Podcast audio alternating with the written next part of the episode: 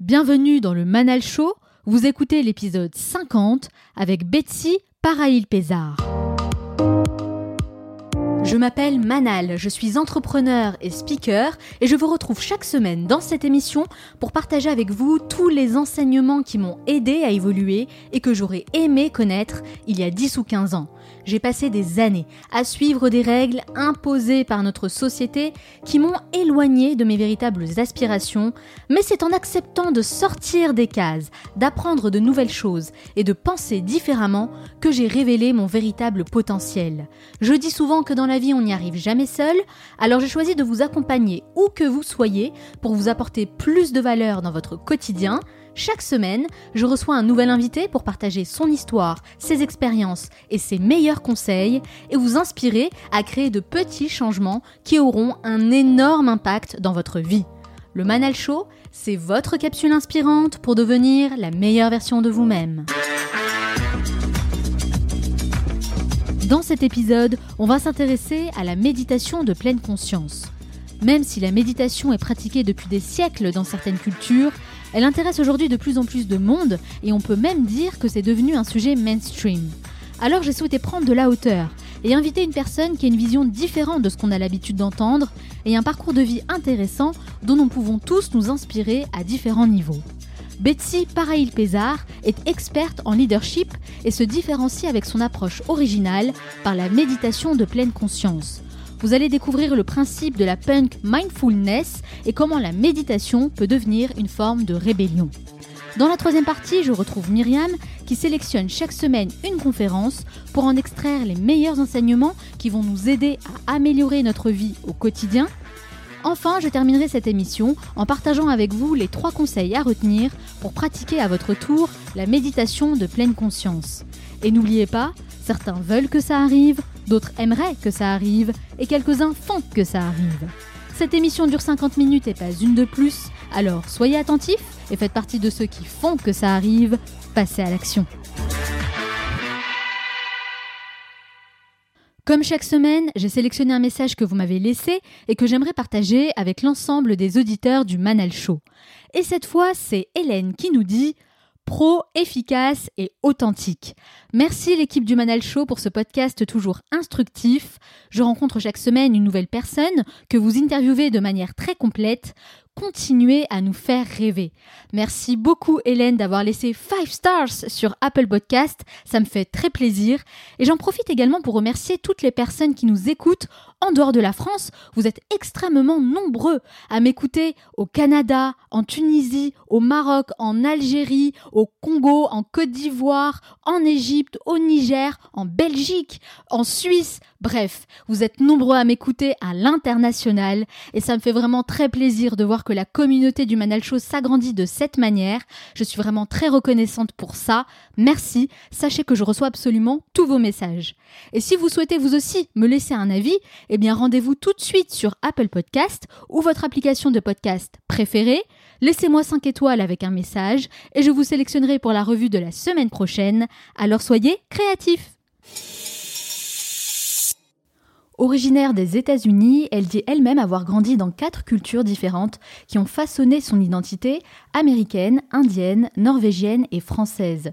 Une richesse culturelle qui lui donne une grande ouverture d'esprit et qui alimente sa curiosité et sa passion pour la psychologie humaine.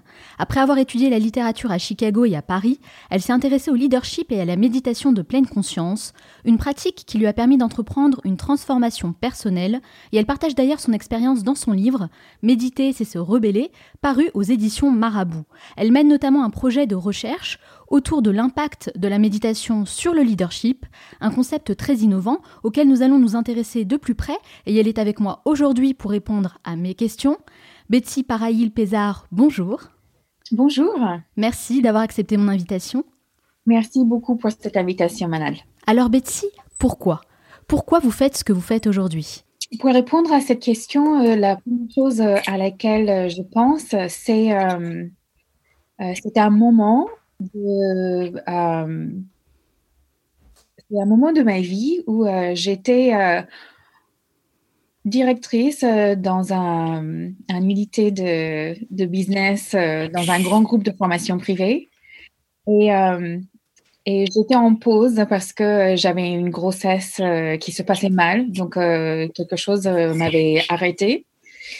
Et, et, à ce moment-là de ma vie, j'ai senti que j'avais besoin de venir aux côtés des personnes qui étaient dans des positions de leadership et de les inviter à, réfléchir autrement. Alors Betsy, vous, vous êtes américaine, vous avez grandi aux États-Unis et il faut savoir une chose, c'est que moi je suis très inspirée par la culture anglo-saxonne, notamment dans le domaine professionnel. Alors j'aimerais bien savoir quels sont les grands enseignements que vous gardez de votre enfance et de votre éducation aux États-Unis. Et je pense que ce que je garde de ma culture américaine, euh, c'est c'est un appel à la liberté qui fait partie de la culture. Euh, cette recherche euh, que chaque personne doit trouver leur, euh, leur voie, hmm. ce qui va les, les rendre heureux, ce qui va leur permettre de, de vivre la vie qui leur correspond. Et je pense que cette liberté-là, je l'ai emportée avec moi en Europe. Mais oui, il y a ce rapport à la liberté qui est vraiment essentiel pour les Américains et, et qui, euh, qui motive euh, beaucoup de, des décisions euh, à tous les niveaux de la société, je pense. Alors vous l'avez dit, hein, ça fait 18 ans que vous êtes installé ici en France. Qu'est-ce qui vous a donné envie de rester? J'ai quitté les États-Unis deux semaines après mon remise de diplôme et j'ai j'ai souhaité vivre une aventure. J'étais très attirée par l'Europe. Euh, j'ai habité en Norvège pendant plusieurs années. Et quand je suis arrivée en France, au début, c'était euh, c'était un, savoir-vivre, c'était euh, un art de vivre que je trouvais euh, euh, très agréable. Et puis, très rapidement, je suis tombée amoureuse de la France, de la culture française. j'ai voulu, en fait, c'est vraiment par curiosité que j'ai voulu être ici et, plonger davantage en profondeur dans ce qui se passe ici. D'accord. Donc je comprends mieux un petit peu euh, pourquoi vous êtes resté euh, ici en France. Pourtant, vous savez que la France est l'un des pays considérés comme les, pays les plus stressés au monde. Il y a des choses qui sont euh, très inspirantes pour moi en France, que je trouve sont liées à la méditation et à la pleine conscience. Et souvent dans mon discours, j'essaie d'inviter les Français à, sentir que nous avons déjà un capital de euh, de, de savoir-vivre, d'art de vivre qui est présente ici et qu'on peut partir de là pour euh, continuer à le faire évoluer dans le bon sens. Euh, un, un, exemple, c'est euh, la capacité qu'ont les, euh, les Français à, à, faire une vraie pause déjeuner. Oui. Se déconnecter de leur travail, à, prendre une heure, à, fermer l'ordinateur et aller vraiment parler aux collègues et pas de travail, mais de d'autres choses qui traitent euh, d'autres parties de leur vie. Et euh, je pense que ça fait partie de, de l'efficacité des Français. C'est quelque chose qui est vraiment dans la culture de respecter des temps de pause comme ça. Oui, c'est vrai, chose qu'on ne trouve pas forcément aux États-Unis, par exemple, où là, on va plutôt déjeuner sur le pouce très rapidement. Tout à fait. Ici, il y a un temps pour les choses. Il y a des, un rythme dans l'année. Euh, il y a des moments où on travaille et a d'autres moments de l'année où on ne travaille pas et on s'offre vraiment le droit de se déconnecter. Et, euh, et, ça, ce sont des choses qui sont, euh, qui sont vraiment des atouts et un capital de la culture française. Donc moi, je nous encourage à le garder et aussi à, à le faire évoluer à se, se, dire, en fait, il n'y a pas juste l'année sur laquelle il y a des, des, temps, mais aussi dans une, journée, aussi même dans une, une réunion, dans une heure, dans un rendez-vous. Il y a aussi des moments, en fait, comme, euh, comme ça où euh, on a besoin de, euh, de déconnecter, de respirer, de se recentrer et de se poser des questions sur notre, nos intentions. Et bien sûr, on va en parler encore plus en détail hein, parce que c'est vraiment euh, un aspect qui m'intéresse beaucoup. Mais euh, c'est vrai qu'en tant que Français, on a tendance peut-être à faire le focus sur les choses négatives, hein, les choses qui nous plaisent pas beaucoup, qu'on a envie d'améliorer. Mais il faut pas oublier qu'il y a aussi beaucoup de choses très très bien en France et c'est toujours agréable en fait d'avoir un retour comme ça d'une personne qui est là depuis des années mais qui n'est pas forcément française de souche pour nous dire, pour nous rappeler ces choses-là. Merci. Et alors, comment vous avez découvert la méditation? Pourquoi vous vous êtes intéressé à cette pratique? Alors, je me suis intéressée à la méditation euh, euh, par curiosité. c'est toujours quelque chose qui m'avait toujours attiré à un certain niveau. Et pendant longtemps, j'ai pratiqué de façon assez seule. Euh, et c'était un moment de ma vie où j'ai commencé à vraiment pratiquer davantage euh, et aussi à chercher à, à, à, voir le lien entre ma pratique et euh, ma, ma, vie professionnelle et ma, les autres parties de ma vie, euh, que j'ai senti que c'était vraiment quelque chose qui m'apportait énormément et qui était un vrai avantage pour un leader. Alors vous, vous pratiquez la méditation de pleine conscience, mindfulness en anglais. Hein. C'est quoi exactement la méditation de pleine conscience? Alors, la méditation de pleine conscience, euh, c'est une façon de porter, diriger son attention vers le moment présent, euh, sans, euh, sans jugement. Ça, c'est peut-être la base de, la méditation de pleine conscience, mais ça va juste jusqu'à euh, créer euh, un état de conscience euh, qui est très différent de ce que nous avons l'habitude d'expérimenter. Et ça va jusqu'à une forme de leadership. Donc, ça commence en fait par quelque chose de, de, très simple qui est de porter son attention vers le moment présent. Et ça va jusqu'à une façon unique d'être avec le monde. Il y a plusieurs niveaux en fait dans la méditation de pleine conscience? Oui, on peut dire que c'est un chemin et que avec la pratique, et surtout en étant accompagné, euh, qu'on développe euh, euh, nos capacités en pleine conscience. Et vous, Betty, vous avez inventé un concept qui est très intéressant que vous appelez la, punk mindfulness que vous développez d'ailleurs tout au long de votre livre, hein, Méditer, c'est se rebeller. Alors, c'est pas forcément deux notions qu'on a envie d'associer comme ça de prime abord, mais vous, vous le faites. Qu'est-ce qui vous inspire dans la philosophie punk pour vouloir faire le lien comme ça avec la méditation? Le côté punk, pour moi, ça représente euh, une invitation à la liberté euh, et euh, aussi à la, créativité, à la remise en question de, notre voie actuelle dans la société. Et j'ai voulu envoyer un message fort que la pleine conscience n'est pas un simple outil de, de, gestion de stress, mais une invitation à, à vraiment remettre en question les, les, projets personnels, personnels et aussi collectifs que nous avons. Et pour moi, j'associe fortement euh, euh, ma, ma, transformation personnelle, euh, ma pratique de, de, pleine conscience et euh, mon, mon, ma voie vers mon engagement social. Et pour moi, ce sont deux choses euh, qui vont ensemble. Méditer, c'est un acte de rébellion pour vous Oui, parce que si vous regardez notre société, tout est fait pour attraper votre attention. Du matin au soir, euh, vous n'avez aucun moment où euh, il n'y a pas quelque chose ou quelqu'un qui est en train de d'essayer d'avoir votre attention et de le capturer, même vous rendre euh, pour, certains certains types de choses, même vous rendre accro, addict à, à un certain fonctionnement.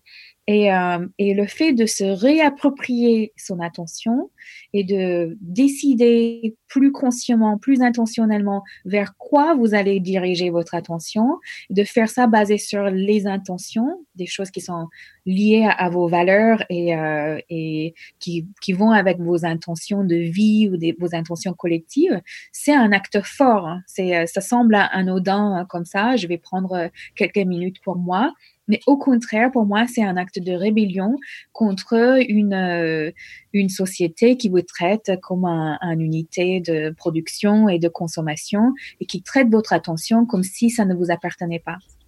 Ouais, je suis totalement d'accord. C'est vrai que le fait, euh, comme ça, de reprendre la main sur son attention, euh, je vous rejoins, c'est un vrai acte de rébellion. Et alors vous, Betsy, quel impact la méditation a sur votre vie?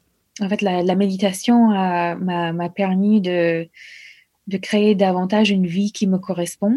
Je pense que c'est ma pratique de méditation qui m'a permis de, trouver le courage de quitter euh, ma carrière et euh, de créer l'activité euh, que j'ai aujourd'hui alors que personne me demandait de le faire. Et puis même, euh, j'ai eu euh, quelques personnes, quelques proches qui résistaient à ce changement personnel. C'est intéressant comment la méditation vous a aidé à franchir le cap.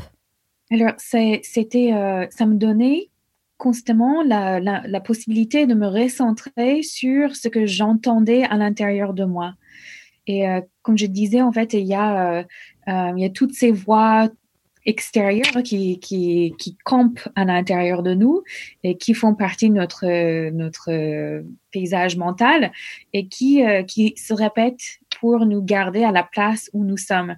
Et pour moi, la, méditation m'a permis d'entendre davantage ma voix intérieure, la toute petite voix qui, euh, qui nous chuchote que euh, on n'est pas à la place où on est censé être et que d'autres choses est possible.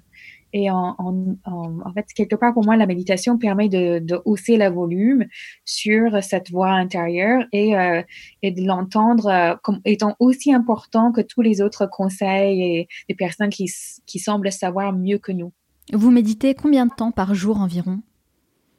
Alors, euh, jusqu'à une heure. Euh, un minimum de 15 minutes et euh, mais une heure euh, si si j'ai envie et je, sens que c'est ce qui est bon pour moi mais je mettrai pas trop d'accent sur le temps qu'on médite. Je dirais que c'est plutôt la régularité qui compte. Hum, c'est la question que j'allais vous poser justement. Est-ce que la durée est si importante que ça?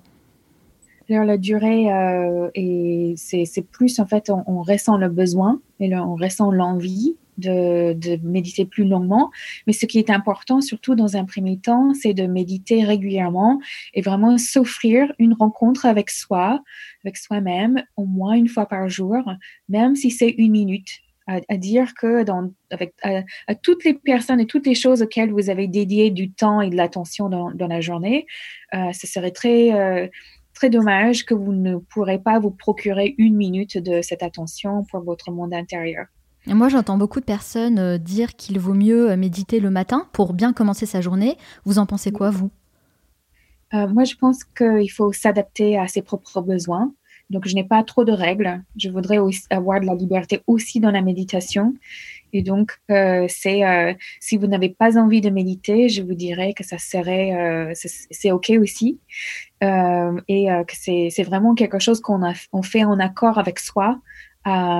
grâce à l'appel qui vient de l'intérieur et ce n'est pas un, un, dictat de plus de la société de commencer à méditer. Donc la méditation, ce n'est pas forcément bon pour tout le monde.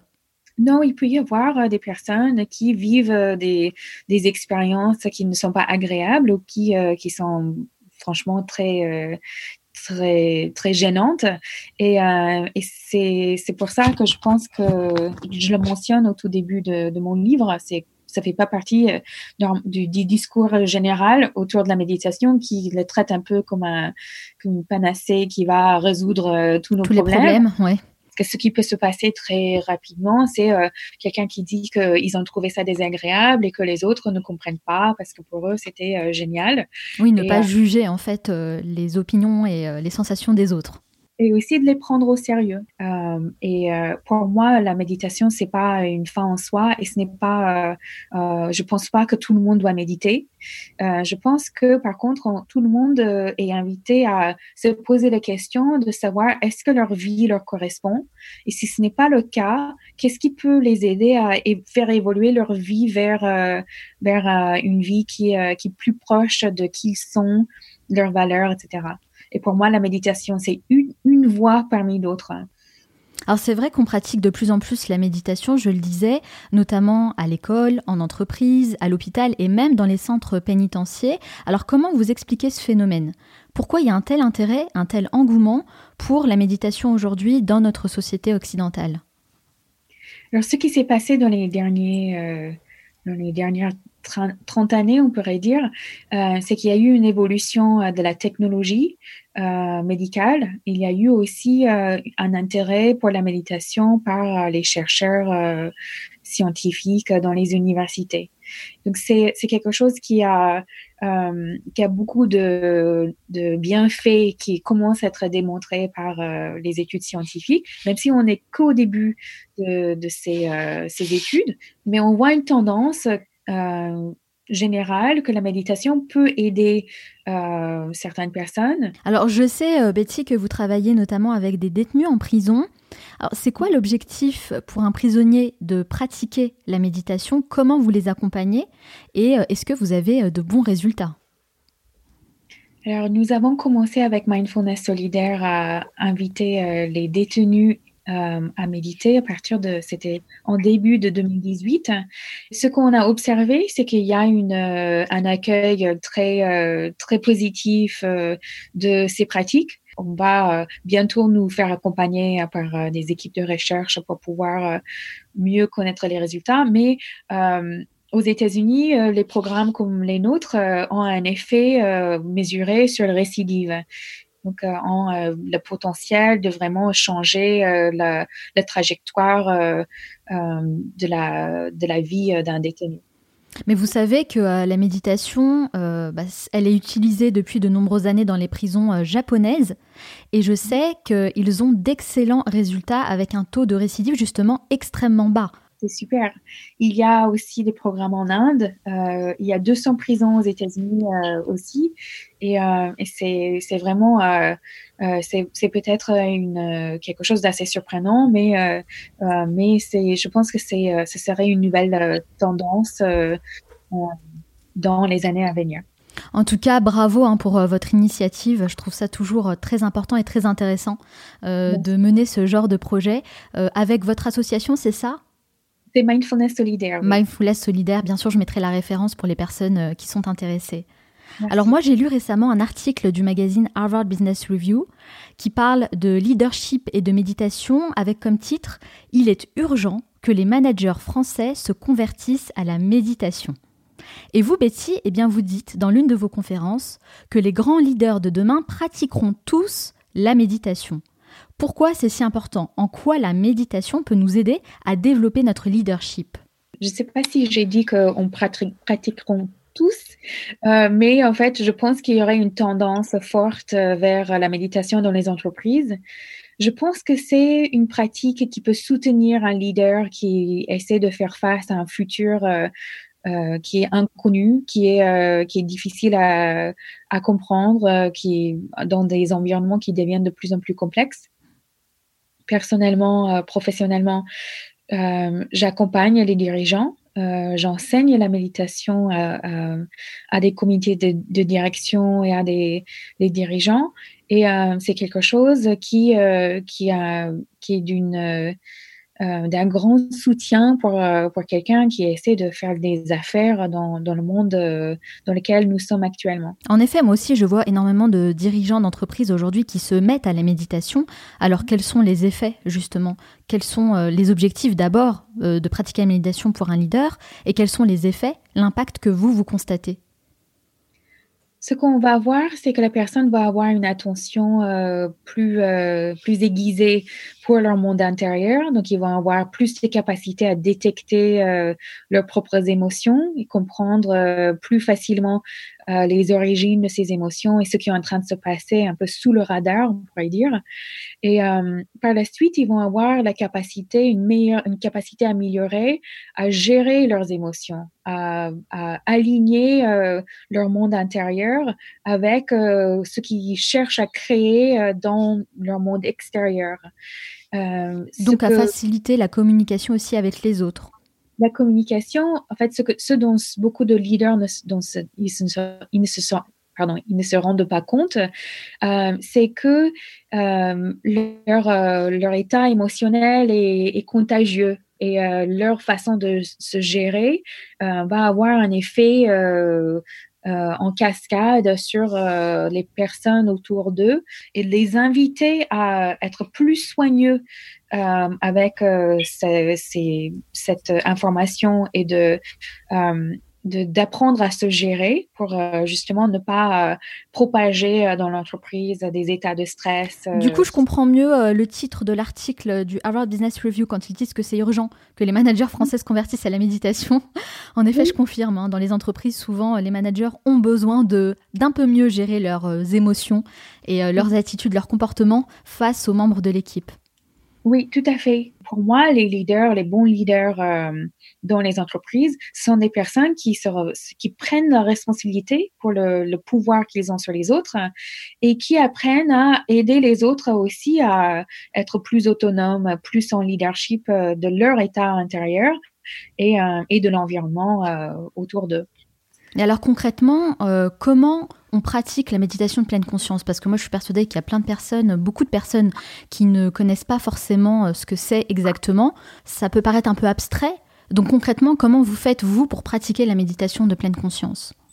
Alors, une pratique qui est assez courante, c'est de poser son attention sur euh, quelque chose comme sa respiration.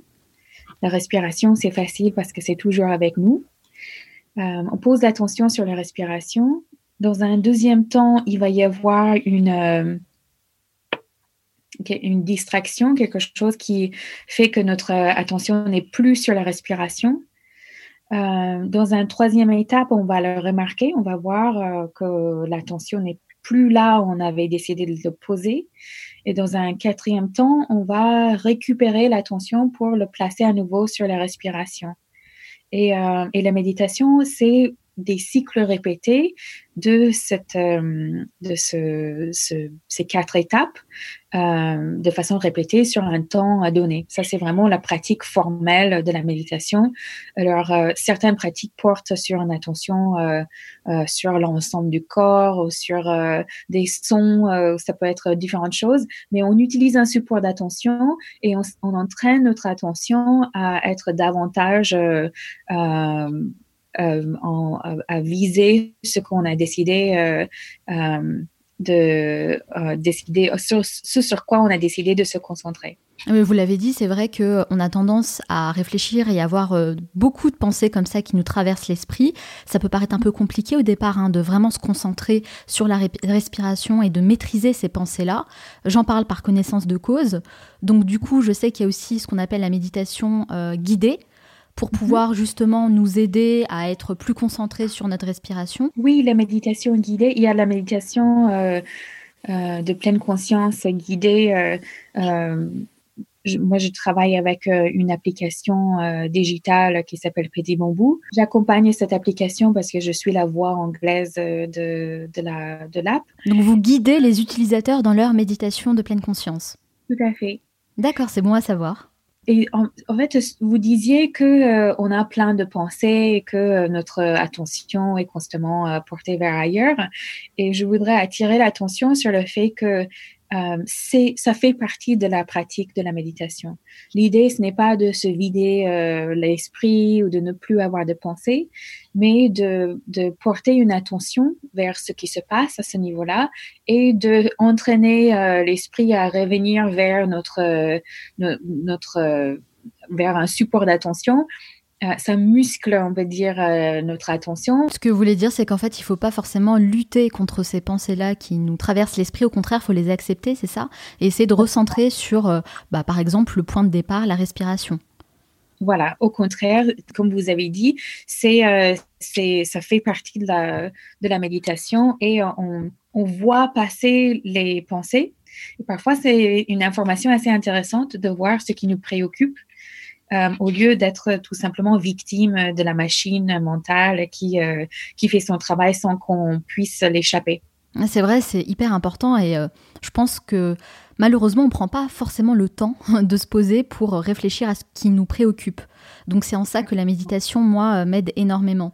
Et comme je le disais, donc ça peut paraître abstrait, on a parlé euh, du cheminement hein, des quatre étapes, mais concrètement, est-ce que vous pouvez me dire comment vous, vous méditez? Est-ce qu'il y a une posture spéciale à adopter? Est-ce qu'il y a des choses spécifiques à faire ou à dire? De quelle manière, en fait, vous pratiquez la méditation de pleine conscience à titre personnel? Personnellement, euh, je prends un temps pour m'asseoir. j'ai un coussin de méditation dans mon bureau et, euh, et, je prends un temps euh, le matin, le soir. Donc comme posture, il faut vous préconiser d'abord de, de s'asseoir. Alors, on s'assoit, donc ça peut être sur une chaise ou sur euh, ou par terre, sur le sol, et, et puis on, on crée un, un, dos un peu plus droit qu'on a l'habitude, et quelque part en fait il y a cette droiture qui est euh, déjà une première, un premier pas vers la pleine conscience. Ça envoie un message à notre système que euh, là, on est, on se pose dans le moment présent. On n'est ni en train de se projeter vers un futur euh, qui peut parfois nous inquiète, ni en train de ruminer sur le passé euh, qui n'est plus, qui n'existe plus, qui n'est plus là. et là, on va observer le fonctionnement intérieur. On va avoir une attention pour nos, nos sensations corporelles, mais aussi pour nos émotions, pour les pensées qui passent par là. Et, et, on va sentir aussi la, la, disposition dans laquelle on est.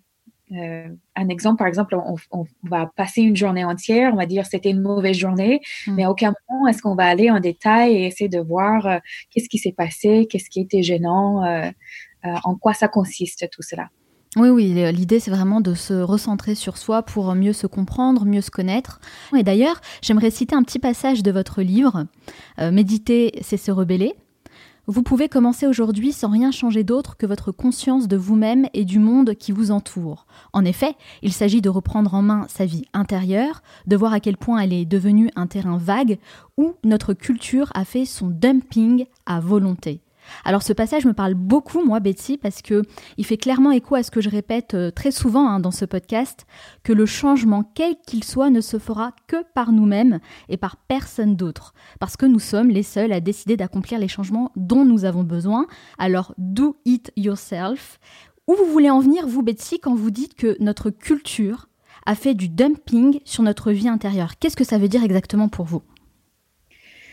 Euh, je pense que quand on est euh, né dans ce monde, euh, il y a, il y a un esprit qui est assez libre, hein, qui, qui n'est pas encore imprégné des idées des autres, et que petit à petit, la famille, la culture, les, les, groupes auxquels vous appartenez, les, les, paysages politiques, tous les mouvements de société viennent placer leurs idées à l'intérieur de votre esprit euh, de plus en plus jusqu'à ce qu'il y ait très, peu de place pour euh, le libre arbitre euh, qui, avec lequel vous êtes né. Et, c'est très difficile par la suite de d'agrandir cet espace intérieur et de, de recréer un, peu de liberté intérieure. et pour moi, la pleine conscience, je m'y intéresse aussi aujourd'hui comme un, un moyen de, création de, liberté intérieure. D'où euh, la référence à l'idéologie punk en fait. Parce qu'il faut savoir que l'idéologie punk à la fin des années 70, bah, c'était considéré à l'époque euh, comme quelque chose de marginal, quelque chose de subversif, mais c'est devenu par la suite petit à petit une philosophie complètement acceptée et même euh, à, la, mode, hein, même tendance. vous pensez, vous, Betsy, que le mindfulness comme ça connaîtra le, même destin en fait que l'idéologie punk, à savoir qu'au départ, ben, c'est marginal, c'est subversif, pour devenir ensuite complètement euh, évident et accepté J'espère que, euh, que de manière générale, euh, tout ce qui apporte de la liberté à l'individu et la possibilité de, grandir. Je, je, pense que ce n'est pas le cas aujourd'hui. Je pense qu'on a, en fait, il y avait des, des, choses en fait qui étaient censées euh, nous, apporter plus de liberté comme euh, comme internet et qui ont fini par euh, par nous prendre notre liberté et et, et nous, nous donner de moins en moins de choix. Et donc, pour moi, la méditation, c'est, je le positionne parmi plein de choses qui existent, qui permettront de, de reprendre la main sur sa vie et sur la société et, euh, et j'espère que ces choses-là, en fait, ma vision, ce serait que ces choses se développent, mais ça demande une forte prise de conscience de la part de, des individus et euh, une, euh, une certain courage pour, euh, euh, pour aller à l'encontre de, de, de ce, qui a, ce qui est devenu le statu quo. C'est vrai que finalement, c'est l'échec de notre société moderne, hein, on peut dire ça comme ça. Euh, et c'est peut-être aussi pour cette raison que de plus en plus de personnes se tournent vers ce type de pratique, comme la, méditation. Tout à fait. La méditation peut soutenir un, mouvement de vie euh, qui, euh, qui veut naître, on peut dire.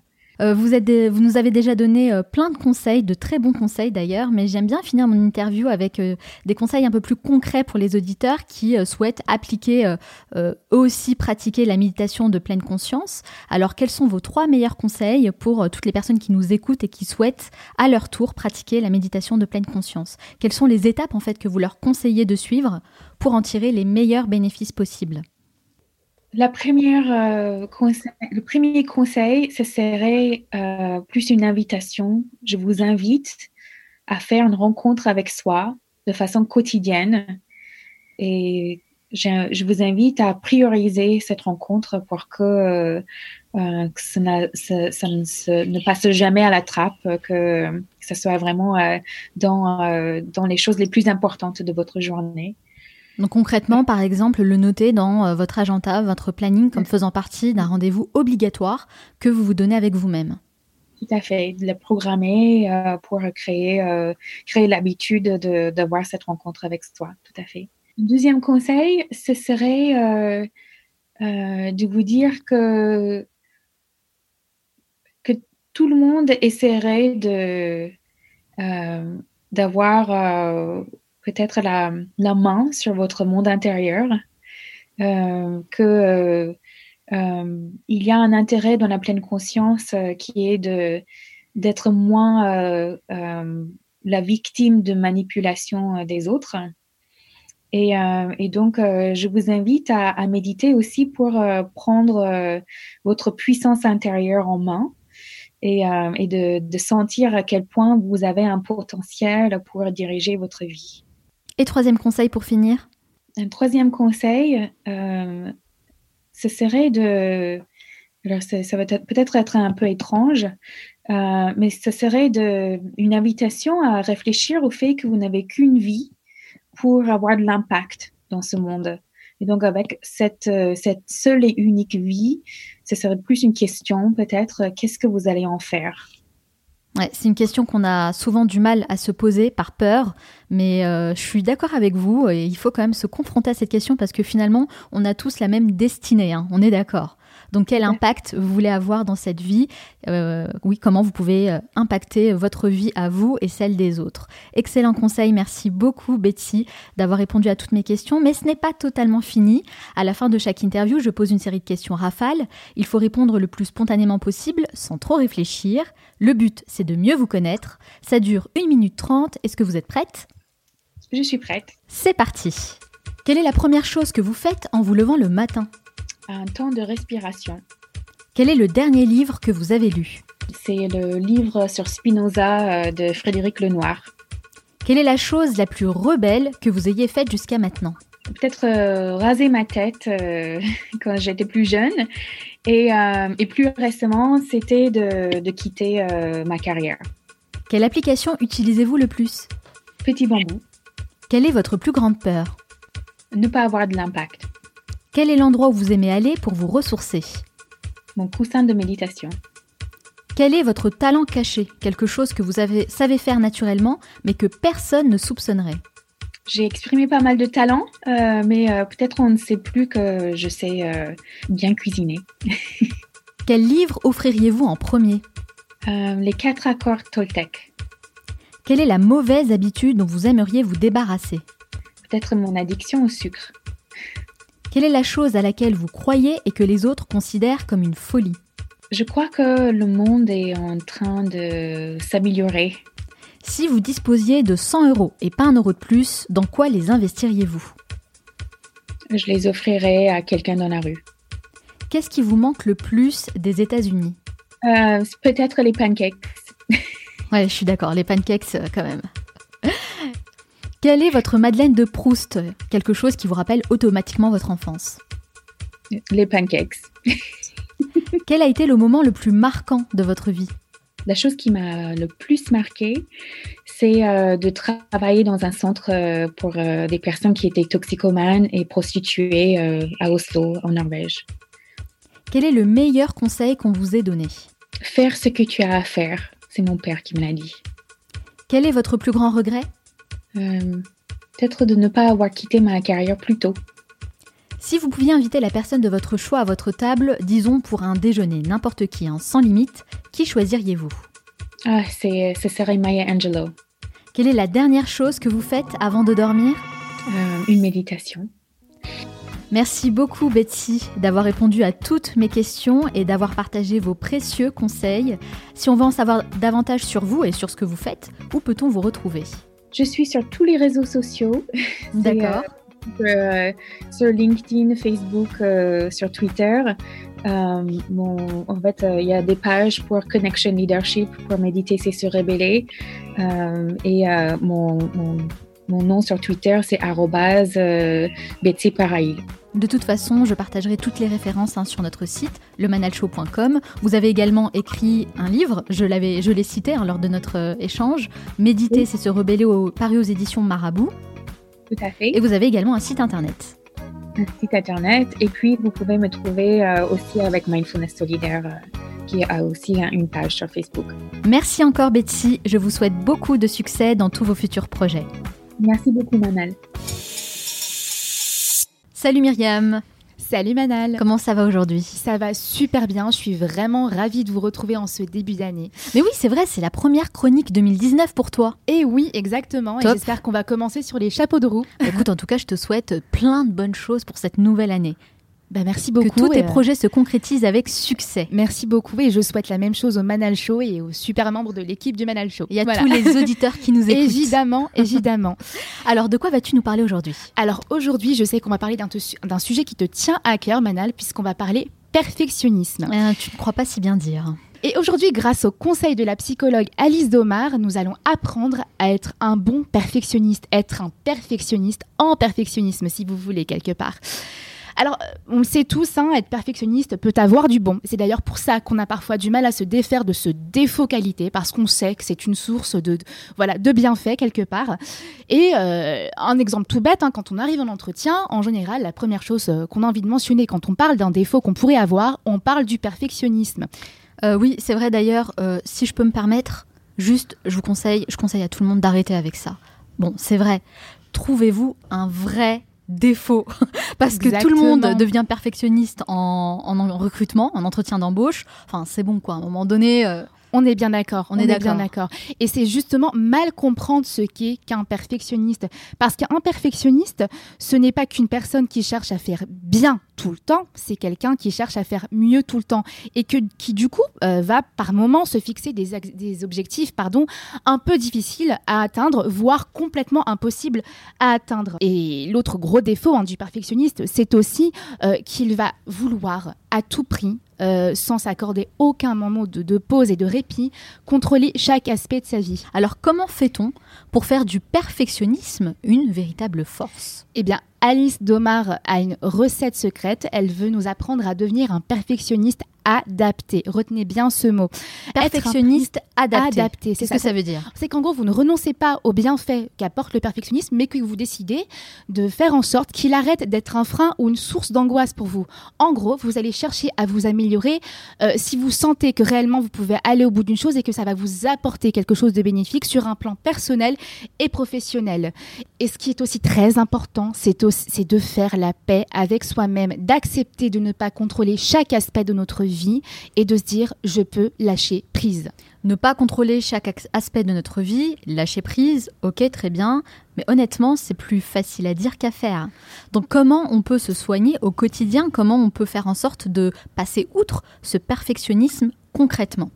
Eh bien, c'est parti pour la petite liste de conseils. Allons-y. Premier conseil, tout bête, mais qui va vous faire un bien fou, c'est tout simplement d'aller faire du sport. Non, le sport, ce n'est pas que pour ceux qui veulent perdre du poids, c'est aussi pour les gens qui ont besoin de, se défouler et de fuir leur anxiété. Ah, c'est ce que j'allais dire en fait, c'est un défouloir. C'est un défouloir, c'est une sorte d'exorcisme quelque part. Euh, ouais, j'utilise un mot plutôt fort pour bien comprendre euh, ce que ça peut vous apporter en dehors de ce que vous imaginez de, mm. de cette pratique-là. Donc allez nager, allez courir, allez boxer, euh, allez faire quelque chose d'un peu brutal même. L'exercice vous permettra de vous débarrasser de l'anxiété à l'origine de ce défaut et de concentrer votre énergie sur autre chose que les pensées négatives qui parfois vous poussent à rechercher cette perfection idéalisée. Conseil numéro 2. Conseil numéro 2, super concret, appliquez la règle du 80-20 dans votre régime alimentaire au quotidien tout bêtement, mangez 80% de choses saines pour euh, garder l'équilibre que vous souhaitez à tout prix conserver et accordez-vous 20% de ce que j'appelle euh, délire alimentaire, gros plaisir pour éviter d'être frustré. C'est exactement ce que je fais. Je mange sain toute la semaine et je m'accorde un cheat meal par semaine, un seul. Mais alors là, vraiment, je me fais plaisir. Conseil numéro 3. Conseil numéro 3, et euh, vous devez l'entendre en euh, longueur de journée. On l'entend, on l'entend, mais on ne réalise pas à quel point c'est important. C'est de limiter votre présence et votre consommation euh, des réseaux sociaux. C'est bien connu, hein, les réseaux sociaux nous renvoient à une image idéalisée de la réalité, un peu distordue.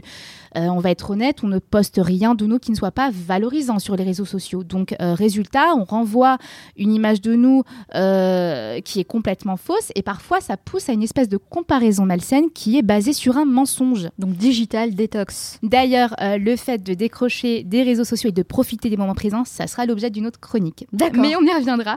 Quatrième conseil. Et mon quatrième conseil et mon dernier conseil, euh, ne pas hésiter à se comparer à moins bien, ce que Alice Domar appelle le compare down. Pardon pour mon petit accent anglais.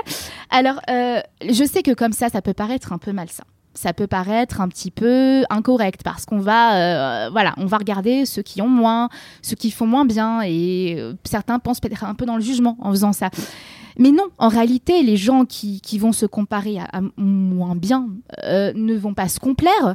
Au contraire, vous allez, grâce à ça, vous repositionner justement sur une échelle, sur une échelle qui correspondra à la réalité, pas à votre regard distordu.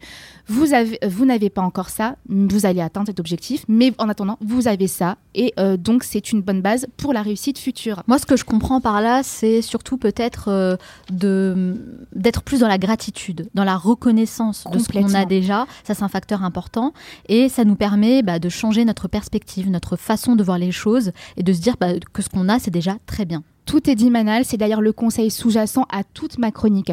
La gratitude, c'est super important. Prenez le temps de prendre en considération les personnes et les plaisirs inestimables de votre vie. Je vous invite en gros à faire preuve de gratitude envers vous-même. Ne vous jugez pas trop sévèrement.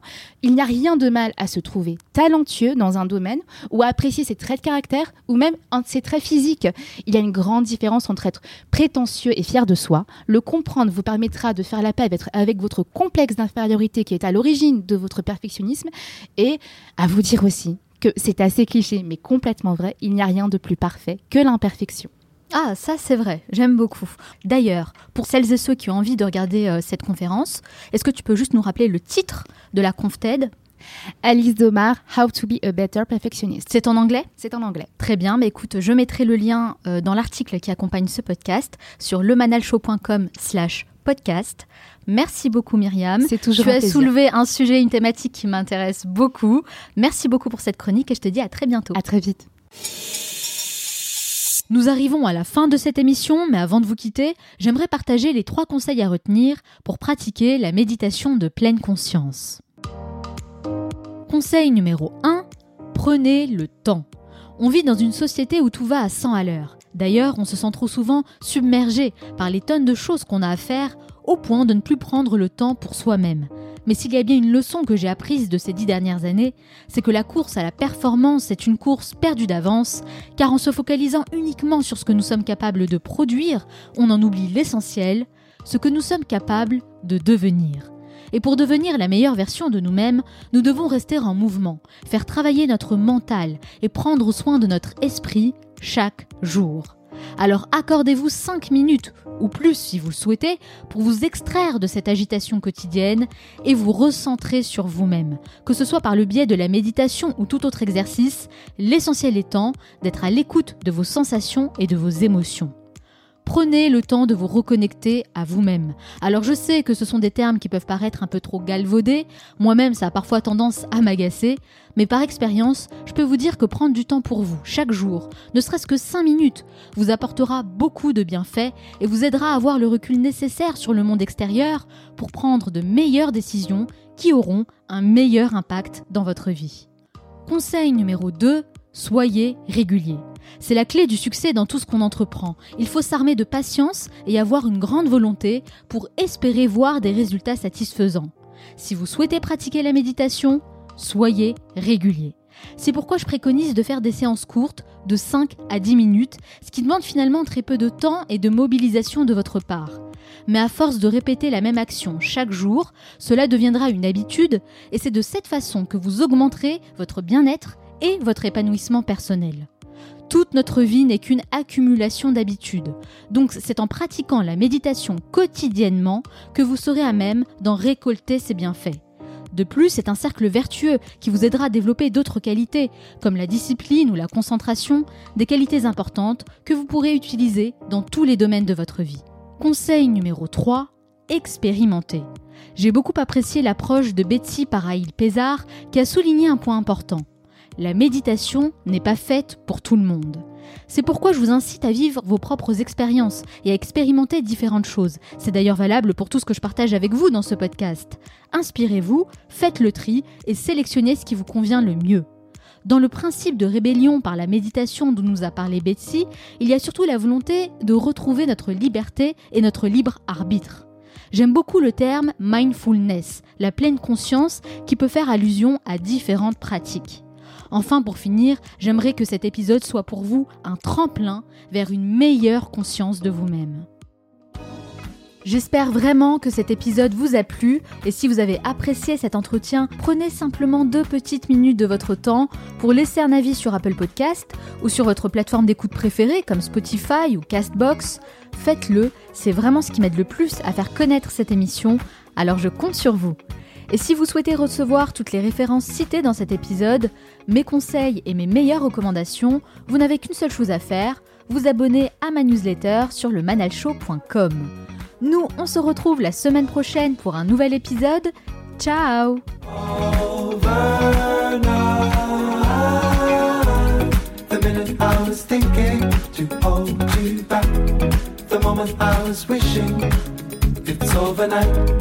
The minute I was thinking to hold you back. The moment I was wishing it's